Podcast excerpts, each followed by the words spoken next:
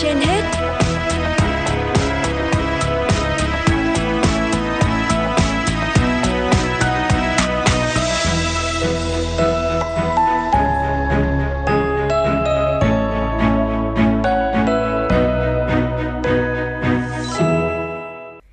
Võ Nam Thu Thảo xin kính chào quý vị thính giả đang theo dõi chương trình Sức khỏe trên hết của Đài Phát thanh và Truyền hình Hà Nội. Thưa quý vị và các bạn, thời tiết giao mùa ở phía Bắc, bệnh nhi mắc virus hợp bào hô hấp RSV gia tăng.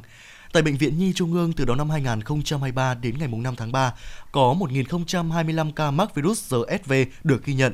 Riêng từ ngày 1 đến mùng 5 tháng 3, bệnh viện này đã khám điều trị cho 157 ca mắc.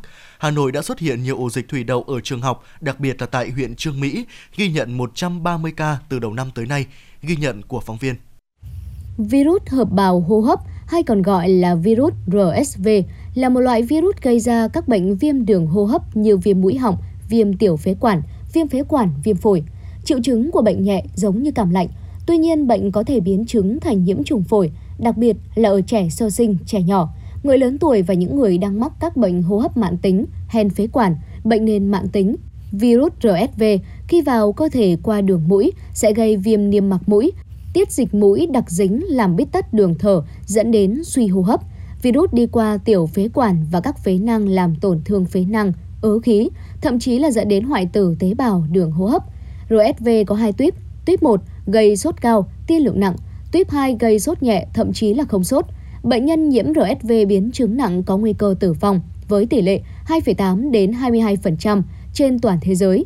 Một người khi bị nhiễm virus hợp bào hô hấp thường có các biểu hiện như sau: chảy nước mũi trong, keo dính, ho khan hắt hơi, sốt nhẹ, sốt cao hoặc không sốt, triệu chứng khó thở, giảm cảm giác thèm ăn, người bệnh RSV sẽ nhận thấy dấu hiệu trong vòng từ 4 đến 6 ngày sau khi nhiễm bệnh. Triệu chứng xuất hiện theo từng giai đoạn, chứ không đến cùng một lúc và có xu hướng nặng dần. Ở ngày thứ nhất và thứ hai, biểu hiện bệnh thường nhẹ, sang ngày thứ ba, thứ tư, thứ năm là nặng nhất, đến ngày thứ sáu giảm dần và ngày thứ bảy đến ngày thứ 10 là khỏi hẳn. RSV cũng có thể gây ra các bệnh nhiễm trùng nặng hơn như viêm tiểu phế quản, viêm các đường dẫn khí nhỏ trong phổi, viêm phổi và nhiễm trùng phổi. Đây là nguyên nhân phổ biến nhất của viêm tiểu phế quản và viêm phổi ở trẻ em dưới 1 tuổi. Phó giáo sư tiến sĩ Lê Thị Hồng Hành, Giám đốc Trung tâm Hô hấp Bệnh viện Nhi Trung ương nói. Nhiều bệnh nhân thì có sức đề kháng tốt, bệnh nhân không có bệnh nền thì bệnh nhân cũng chỉ khỏi bệnh trong vòng 3 đến 5 ngày hoặc lâu lắm là 7 ngày bệnh nhân có thể ra viện.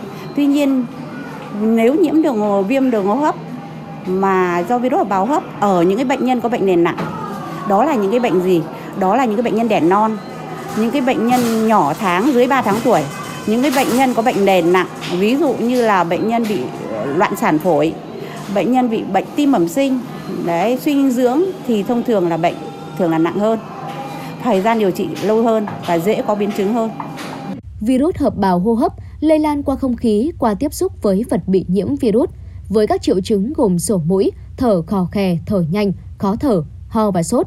Những biến chứng của viêm tiểu phế quản do virus hợp bào hô hấp có thể kể đến là khoảng 20% trẻ sơ sinh bị viêm tai giữa và khoảng 30% trẻ bị hen suyễn. Để phòng bệnh cho trẻ vào thời điểm giao mùa, các bác sĩ khuyến cáo cần thực hiện hai điều. Một là phải bảo vệ trẻ bằng cách cho mặc đủ ấm khi trời mưa, trở lạnh. Trời nóng thì sử dụng quạt hay điều hòa ở nhiệt độ thích hợp. Thứ hai là giữ vệ sinh sạch sẽ, rửa tay bằng xà phòng diệt khuẩn, hạn chế cho trẻ đến những nơi đông người, tăng cường dinh dưỡng và tiêm phòng đầy đủ. Các bác sĩ khuyến cáo là khi thấy trẻ có một trong các dấu hiệu nặng như bỏ bú, ăn kém, thở nhanh, rút lõm lồng ngực, tím tái, sốt cao, co giật, cha mẹ cần đưa trẻ đến ngay cơ sở y tế để được khám và điều trị kịp thời. Phó giáo sư tiến sĩ Lê Thị Hồng Hanh nói. Cái điều quan trọng là phải phát hiện kịp thời các dấu hiệu nặng. Thì những cái dấu hiệu nặng đó là những dấu hiệu gì? Là những cái dấu hiệu trẻ mệt hơn, dấu hiệu trẻ ăn ít hơn, đi vệ sinh, đi giải cũng ít hơn và dấu hiệu sốt cao hơn, ho nhiều hơn và đặc biệt là dấu hiệu khó thở. Nếu các bà mẹ chú ý thì quan sát thì có thể thấy cháu thở nhanh hơn và có thể có những dấu hiệu rút lõm lồng ngực. Những trẻ nhỏ có thể biểu hiện tím môi và đầu chi hoặc là cái cánh mũi phập phồng. Những dấu hiệu này dấu hiệu rất là nặng rồi. Thì lúc này cha mẹ phải rất lưu ý là đưa nhanh con đến cơ sở y tế.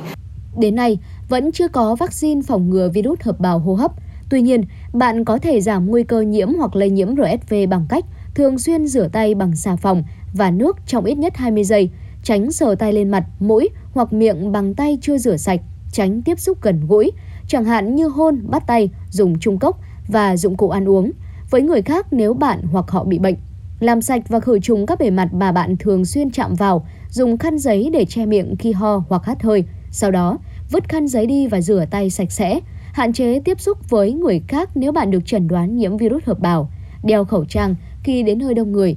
Đối với trẻ nhỏ, đối tượng có nguy cơ cao nhiễm RSV, tránh đưa trẻ đến nơi công cộng như siêu thị, trung tâm thương mại nhằm ngăn ngừa nhiễm trùng và lây lan virus trong mùa RSV.